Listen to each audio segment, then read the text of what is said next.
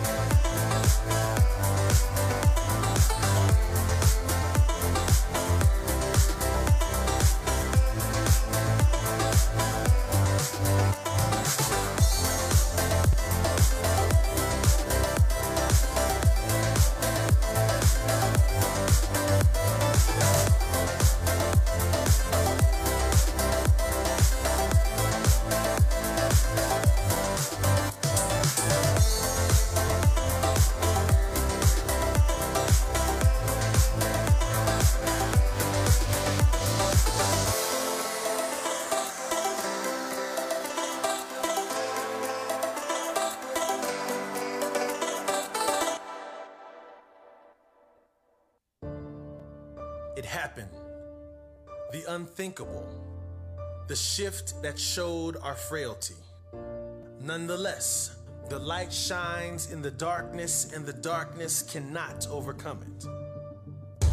We are separated. We are isolated. And in this world, we have trouble. Nonetheless, we take heart because Jesus has overcome the world. We are conflicted and frustrated, weary too. But nonetheless, those who trust in the Lord will find new strength. We are down but not out, sidelined but still in the game. We fight for our families, we hold on to love, we strive for kindness, but the hard times get harder. Nonetheless, we are more than conquerors through Him who loves us. We walk through adversity. We are sons and daughters of the Most High. We know to whom we belong and we know where our hope lies. For He is the first and the last, the Alpha and Omega, the one who is and the one who is to come. It looks bleak, they say it's grim, there's a lot to fear, but nonetheless, we are strong. We are courageous. We are the church.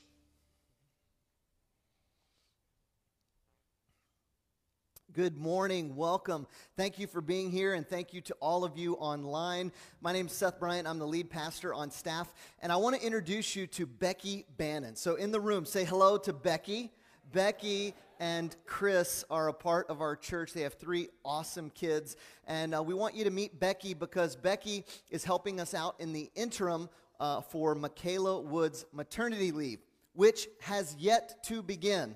All right, so uh, Connor's in the back of the room here. If he goes running out in the middle of service, we'll all know what's going on.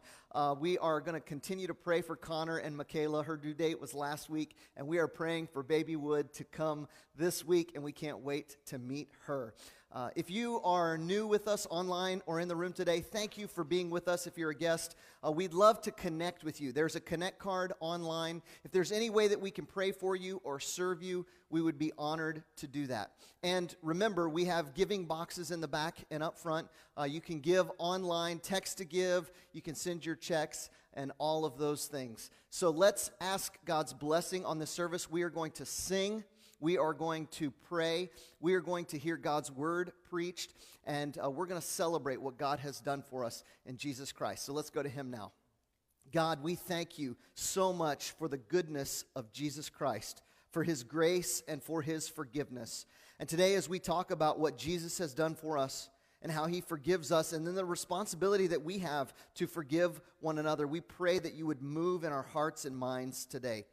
We know that our country desperately needs forgiveness and healing and unity right now. We need reconciliation. We need peace. We need grace. We pray that in the midst of division, the church could be a light.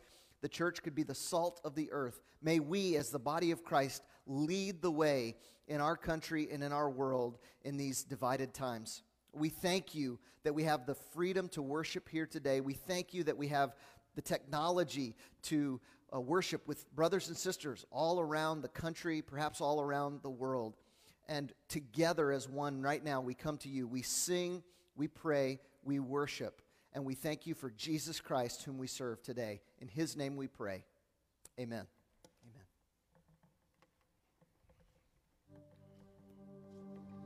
Well, amen. Well, good morning.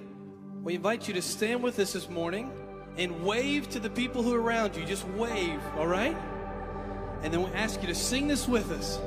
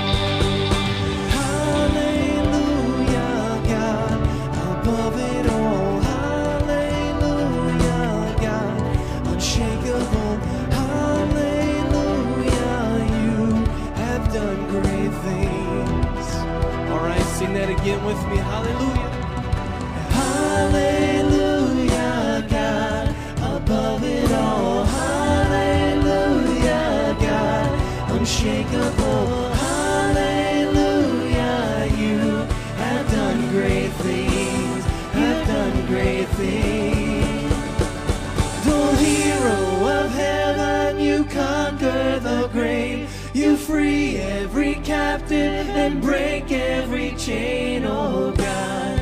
You have done great things. We dance in your freedom, awake and alive. Oh Jesus, our Savior, your name lifted high, oh God. You have done great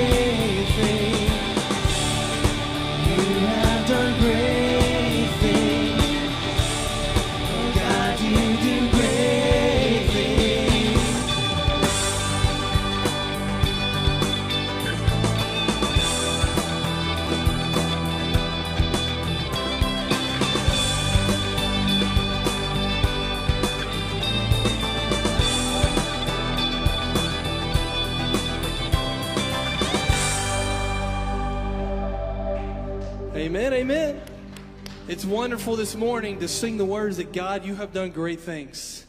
The last few months have been tough for everybody, but you know what? God is still doing great things. Amidst, right in, in, in our midst, amongst this pandemic, God is still moving. He's still working. He's still doing great things. We invite you to sing this next song with us that declares that the death of Jesus Christ on that cross can change our lives forever. Sing these beautiful words with us this morning.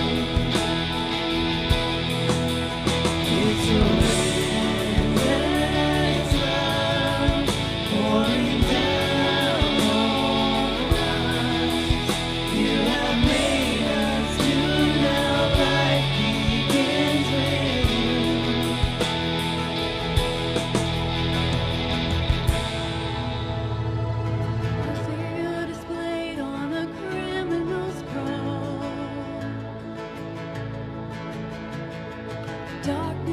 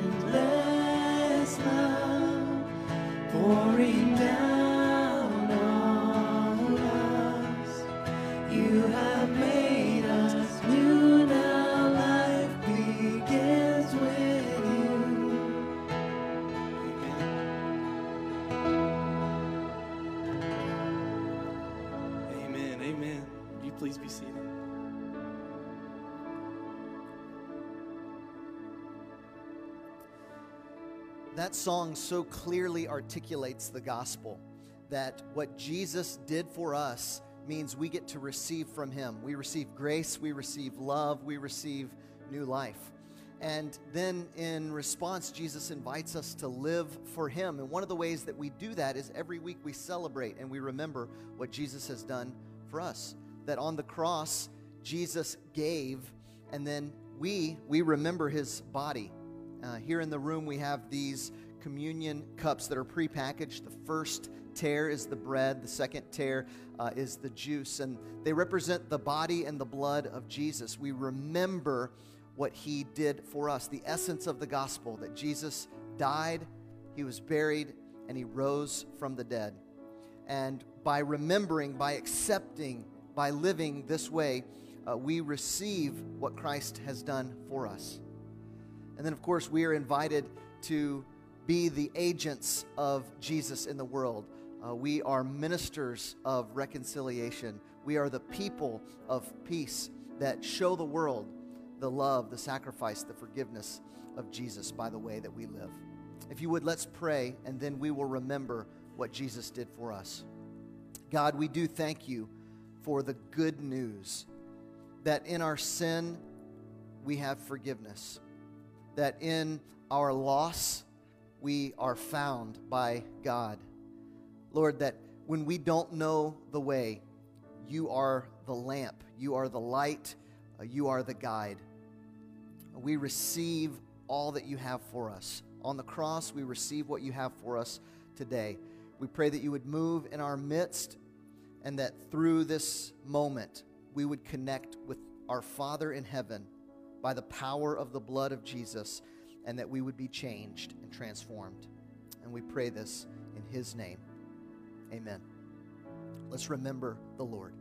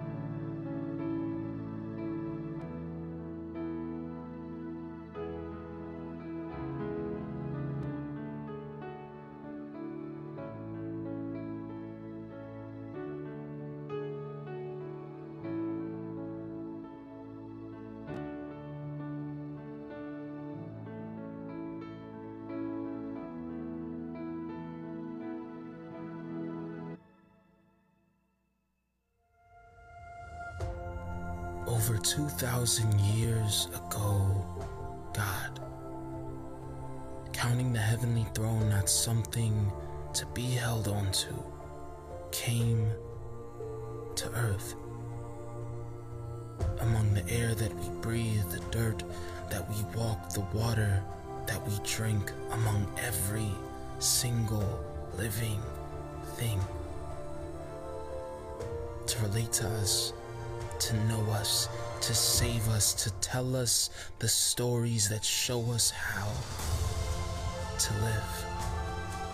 This, this series is about the God who came down to earth.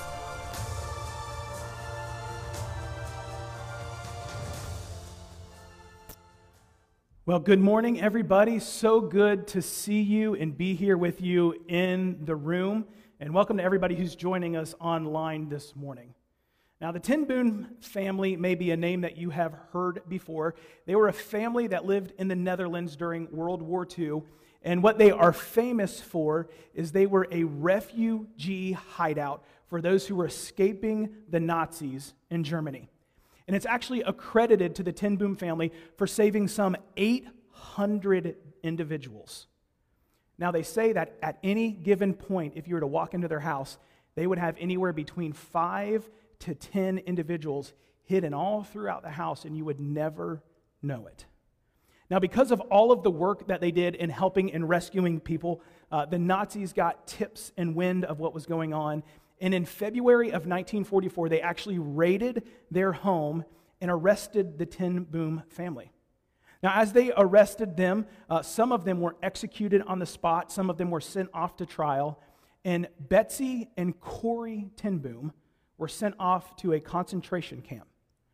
Now, while they were there, Corrie and her sister Betsie were forced to work long hours. They were given very little food, and Betsie endured some incredible beatings. There was actually one German guard in particular who had just had it out for Betsie, and because of the course of her time there and the beatings that he gave her, it actually ended up taking her life. And after the war ended and Corrie was released from the concentration camp, she actually tracked down and found that guard. And she went to his home to speak with him and to offer forgiveness. And in her book, The Hiding Place, she talks about the moment she came face to face with this guard, and she wrote this right here. She said, Even as the angry, vengeful thoughts boiled through me, I saw the sin of them. Jesus Christ had died for this man. Was I going to ask for more? Lord Jesus, I prayed, forgive me and help me to forgive him. Jesus, I cannot forgive him. Give me your forgiveness. And so I discovered that it is not on our forgiveness any more than on our goodness that the world's healing hinges, but on his. And when he tells us to love our enemies, he gives, along with the command, the love itself. Now, Corrie's story is an incredible example of forgiveness. And I would encourage you, if you haven't, to go read more about her. But as I sat in her story this week, I began asking myself the question Would I have that same capacity to forgive that she did? And what I found is that as I sat in that question longer and longer, I came up with more reasons, more justifiable reasons to withhold forgiveness than to extend forgiveness. And I believe that when it comes to the idea of forgiveness, a lot of us are like that. We can find more reasons not to forgive than to actually extend forgiveness. Because when it comes to forgiveness, I believe it, believe it typically goes a lot like this right here. I believe we tend to measure things differently for others than we do for ourselves. Let, me just give you an example of this. Right? If you have ever been pulled over, which I have never, ever been pulled over, ever, what are you guys laughing for? Right? If we get pulled over, what do we hope and anticipate will happen? We hope that officer will excuse our speeding, let us go with a warning, and just say, hey, come on, watch your speed and keep it safe, right? That's what we hope. But when that car passes us on 581 going 200 miles an hour, what do we hope for? we hope to see them pulled over with a speeding ticket the size of a CVS receipt, right? Like that's what we anticipate because we tend to measure things differently for other people than we do ourselves. Now, maybe you're thinking this morning, you know what, when it comes to forgiveness, that's something I don't struggle with. Like, I'm like Oprah when it comes to forgiveness. I walk around going, You get forgiven, and you are forgiven, and everybody's forgiven, and I'm just totally good. And for the small percentage of you that that is you, that is wonderful. And you can turn this off, you can go listen to another sermon. That's fine. You don't have to listen to the rest of it. But for the rest of us, let's, let's just play this out a little bit more. Because I think a lot of us really do struggle with the idea of forgiveness. And, and, and let me prove that to you. Look at this right here. With God's blessing, I don't have to forgive blank. Now, how many of you had a name for that blank before we start finished reading that line? Or how many of you actually may need a blank that, or a screen that looks more like this, with more people in it than you care to put in? The reality is, when it comes to forgiveness, we measure things differently for others and we do ourselves. We expect forgiveness to be given to us without having to reciprocate. We expect forgiveness to be given to, to us and not have to worry about those that we are holding grudges against. You know, this idea of forgiveness and, and really struggling with it isn't something that's new to just us today. In fact, in the Bible, there's a guy named Peter, and he actually ended up being one of Jesus' closest disciples, one of his closest followers. But the problem with Peter was he was a little thick skulled, and it took a long time for things to kind of sink in. And so he posed a question to Jesus that I want us to look at this morning. He asked Jesus this question right here. Then Peter came to Jesus and asked, Lord, how many times shall I forgive my brother or sister who sins against me? Up to seven times? Now, I know we hear that and we go, oh man, Peter, don't ask that to Jesus, right? That seems like a really awful question. But Jesus is actually asking a legitimate question. Because in the day and time of Jesus, the rabbis and the scholars of the day were continually debating how many times you would have to forgive a person. And what they came up with was the number three. That if somebody sinned against you, you had to forgive them at least three times. Now, I don't know what happened on the fourth, if you got like the third fourth or the third hole punch and then you got like a free punch in the face. I'm not sure what this looked like, but only three times did you have to forgive them.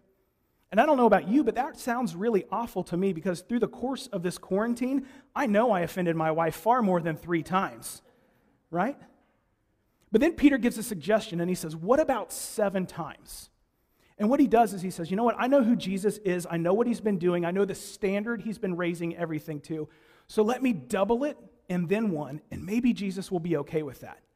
But Jesus answered, I tell you, not seven times, but 77 times. And what Jesus does is he takes this standard and he pushes the ball all the way to the end of the field. And he leaves Peter stunned. And what he's trying to get Peter and everybody else who's listening to understand is this quote that N.T. Wright made. He said, If you're still counting how many times you have forgiven someone, you're not really forgiving them at all. See, the point Jesus is trying to get across is that the way of God's kingdom isn't about keeping track of forgiveness. It's not about having a ledger and putting tally marks on or labeling things as severe or non forgivable or this is okay, I can let it slide. Rather, Jesus is telling us that the way of the kingdom is forgiveness, period. The way of the kingdom is simply about forgiving. Yeah, but you know what? You don't know what they said. Forgive. You don't know what they did. Forgive. You don't know how that's affected my life. Forgive. Uh, you, you, you couldn't imagine everything that took place in the, you know what? Forgive. And it's hard to think about going through life like that, into following the way of the kingdom in that manner. Because not every person runs that way. Very few people run with that sort of mentality, which unfortunately means at times we have to take the higher road. It means we have to be the bigger person. It means we have to be Jesus in the situation. And even when it hurts, and even when we don't want to, and even if it costs us, we extend forgiveness because the way of the kingdom is forgiveness. Now, just to make sure that we fully understand and grasp what he's saying, Jesus launches into a story and he says this next. Therefore, so in light of what I just told you, the kingdom of heaven is like a king who wanted to settle accounts with his servants. As he began the settlement, a man who owed him 10,000 bags of gold was brought to him. Now, I want us to wrap our mind around exactly what Jesus is talking about here. So, 10,000 bags of gold was an incredible fortune in that day and time. But when you take it into our economy today, it finds its worth somewhere in the realm of $7 billion. Right? $7 billion. Let's put that into even more perspective for a moment. In our world today, there are roughly 7.8 billion people in the entire world. And out of that world population, there are only about 1,500 people who are actually labeled a billionaire. Okay? Now, just so you don't start Googling, well, who's the richest, richest man ever? Let, let me give it to you. Here he is right here. This is Jeff, anybody? Bezos, the owner, operator of Amazon, right? And he's worth roughly $113 billion. And it's because of this man that we can get anything and everything that we want or pops into our mind in 24 hours or less, thanks to Amazon Prime, right? Much of my salary has gone to make that man's salary right there. And I'm sure you guys are the same exact way. But this is where this servant is at. He owes $7 billion. And I want us to keep that in mind as we read about this next part here. Jesus says this since he was not able to pay $7 billion, the master ordered that he and his wife and his children and all that he had be sold to repay the debt. Now, you're looking at going, whoa, that's kind of harsh. Well, here's the thing. In that day and time, when you borrowed money from a lender, you essentially gave them the right that if you could not pay back your debt, they were allowed to come in and take your home, take your land, take your possessions and take them to the front gate of the city and sell it to the highest builder, uh, bidder, excuse me, to try to recoup as much debt as possible. And if it wasn't enough, they actually had the right to take your family and either make them indentured servants in their home or sell them off to the highest builder, bidder, excuse me, in order to recoup their money. Now, as, as the people listening to Jesus heard this, there would have been some in the crowd, everybody in the crowd actually would have known exactly what Jesus is talking about. And they would have known, yep, I've seen this.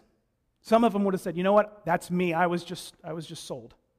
Or some of them would be like, you know what, that's right. I took that guy who owed me money and I, I, I made him come into my house and he's working my fields. See, everybody would have known what this was and how it worked.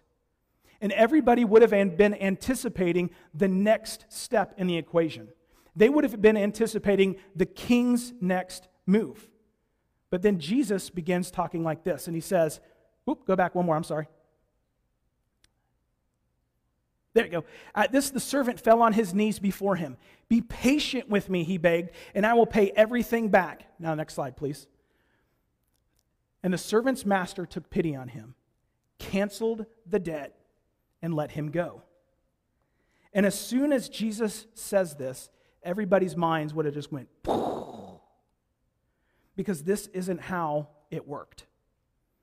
This isn't the way of the world then, and it's not the way of the world today. The king should have demanded justice and to be paid back with interest. He should have been made whole and then some. Because that's how it works, right? Once we are wronged, we want things to be made right and we expect more. Like if you go to Chick fil A and they mess up your order, you expect them to fix your order, and then you also expect a couple free chicken sandwich coupons down in there as well, right? This is called the path of Lamech. Let me explain that for a second. Back in Genesis chapter 4, we are introduced to a man named Lamech. And Lamech's story goes like this He was on his way home one day when a few men came out of the rocks and jumped him, and they actually beat him. And it says that when Lamech got back up and came to his senses and understood what was going on, he sought revenge. He sought to go back after those guys. And as he came upon those guys again, instead of just beating them and calling it even, Genesis 4 tells us that he found the men and he killed them. See, Lamech was looking for everything to be squared off and then some. The path of Lamech seeks an eye for an eye and a hand. It seeks to be made whole with interest on top of it. And this is exactly what the king could have done. He could have sold everything that man owed and taken him to his house and been abusive to him because he owed him $7 billion. I mean, he is entitled to this. And the path of Lamech bases the severity of the punishment off of what we feel we're entitled to, which becomes very easy justification for the way we treat other people. Like when our server comes at the, our favorite restaurant and our order's messed up, we feel very justified if we speak harshly and derogatory towards them. You know, when our spouse does something we don't like or didn't want them to do, it becomes very easy for us to speak in a way that devalues them in front of our kids or our friends. When other people talk differently or look differently or have a different ethnicity or color of skin, it becomes very easy in the path of Lamech to assign a value that is far less and treat them like that. So when Jesus says that the servant's master took pity on him, canceled the debt, and let him go, it's not a Mr. Rogers moment where he's just saying, All right, children, play nice. What Jesus is doing is he is introducing us to a God who is willing to extend mercy even if it costs him dearly. Jesus is saying that the kingdom of God, the kingdom of heaven, walks in a completely different path. See, while the path of Lamech and the world may be walking this way and seeking restitution and then some, the kingdom of God walks the completely different path, the complete different uh, direction. Because it, instead of seeking revenge, it seeks forgiveness. Instead of seeking interest, it seeks to give forgiveness even more. See, the kingdom of God leads with mercy and grace in every single conversation and relationship and interaction and in our community, regardless of what they've done, regardless of what they've said, regardless of who they are. Because true forgiveness, true forgiveness measures what has been done for me, not to me. Now, look at what Jesus says next. But when that servant went out, he found one of his fellow servants who owed him a hundred silver coins. We're talking a couple hundred bucks at max. He grabbed him. He began to choke him. Pay back what you owe me, he demanded. His fellow servant fell to his knees and begged him, Be patient with me, and I will pay it back. Sound familiar? But he refused, and instead he went off and had the man thrown into prison until he could pay the debt. Now, if we pay close attention to this parable, what we notice is that Jesus is actually talking to two different groups of people here. The first group is this He's talking specifically to people who have never made a decision to have a relationship with God before. He's talking to people beyond the church, beyond God's kingdom. And what he's saying is this that for you today, you need to know that in this world there is sin. And because of the choices you have made and the lifestyle you have chosen to live in, you have incurred, accrued an incredible debt of sin. billions and billions of dollars worth, and in a hundred lifetimes you would never be able to work enough to pay it off, do enough good things to earn God's favor, or be what Jesus has insisted you to be like. But the great thing is, is that we have a king who leads with mercy. And despite the fact that you have a sin debt, God has sent his son Jesus into this world. And he lived a life just like you and I, but perfectly. And at the end of it, he allowed himself to be nailed to a cross. And through his amazing sacrifice, canceled that sin debt for everybody. There's nothing you have to do to earn it. There's nothing you have to do to be good enough to get it. He has simply said, My way is to give mercy and forgiveness freely. Just accept it and walk with me.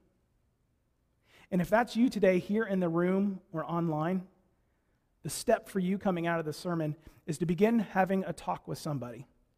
If you're in here, I'm going to be right at the front of the stage after all this is done. And I would love to have that conversation with you and what it would look like to go in for Jesus for the very first time. And if you're online watching this morning and you've never made the decision for Jesus, we have our pastoral staff in the chat room, and we would love to talk to with you about what it looks like to have Jesus in your life. But the second group of people Jesus talks to are those here in this room. Those of us who claim to follow Jesus and to be part of his kingdom. And the message that he gives to us should make us really uncomfortable. Because what he says is, in light of the forgiveness that we have received, we should be forgiving people no matter what. A Russian theologian said this In other words, forgiven people are to forgive people. Which brings me back to this slide right here. Go ahead and one more. One with a line, please. With God's blessing, I don't have to forgive blank. When it comes to this person right here, this morning you have two choices. You can choose to walk the path of Lamech with this person. And you can continue to exact revenge on them, and you can continue to speak with them and devalue them as a person. You can continue to hold them accountable for their sin and their action over and over and over again. You can continue to beat them down and hold them face to face with what they've done to you. The question is what's that doing? And who is that helping, really? Yeah, it might make you feel better in the moment, but in the long run, is it really doing any good at all? Who's really benefiting from that? You know, is, is what they did really worth a lifetime of being held as a servant to you in your anger? We can walk the path of Lamech with this person, or we can choose a second spot, and we can walk the path of the kingdom. See, the reality is, is if Jesus really died for everyone, if the first half of that parable really is true, then this person has been forgiven by Jesus. And the question becomes if you're going to walk the path of Jesus, are you going to withhold forgiveness to somebody who Jesus has already paid the sin debt for? Maybe it's time to start walking the path of the kingdom. Is it hard? Absolutely. Is it going to require you to forgive on a daily basis? Absolutely. Are you going to want to do it? My guess is no, not in this moment, and maybe not tomorrow, and maybe not a month from now. Because I don't know what this person has done, and I know there's some baggage with it. And for each person, it may take a longer amount of time because of this forgiveness really is a deep seated hurt. But what I want us to begin doing as followers of Jesus today is simply begin praying the prayer that Corrie Ten Boom prayed for this person. Jesus, I can't forgive blank. So give me your forgiveness. Because it's not by our might and power, but by the Lord's. So, Jesus, you give me your forgiveness so I can begin extending that to them. Because as people of the kingdom, we have to remember that forgiveness is not about what's been done, what has been done for me, not to me.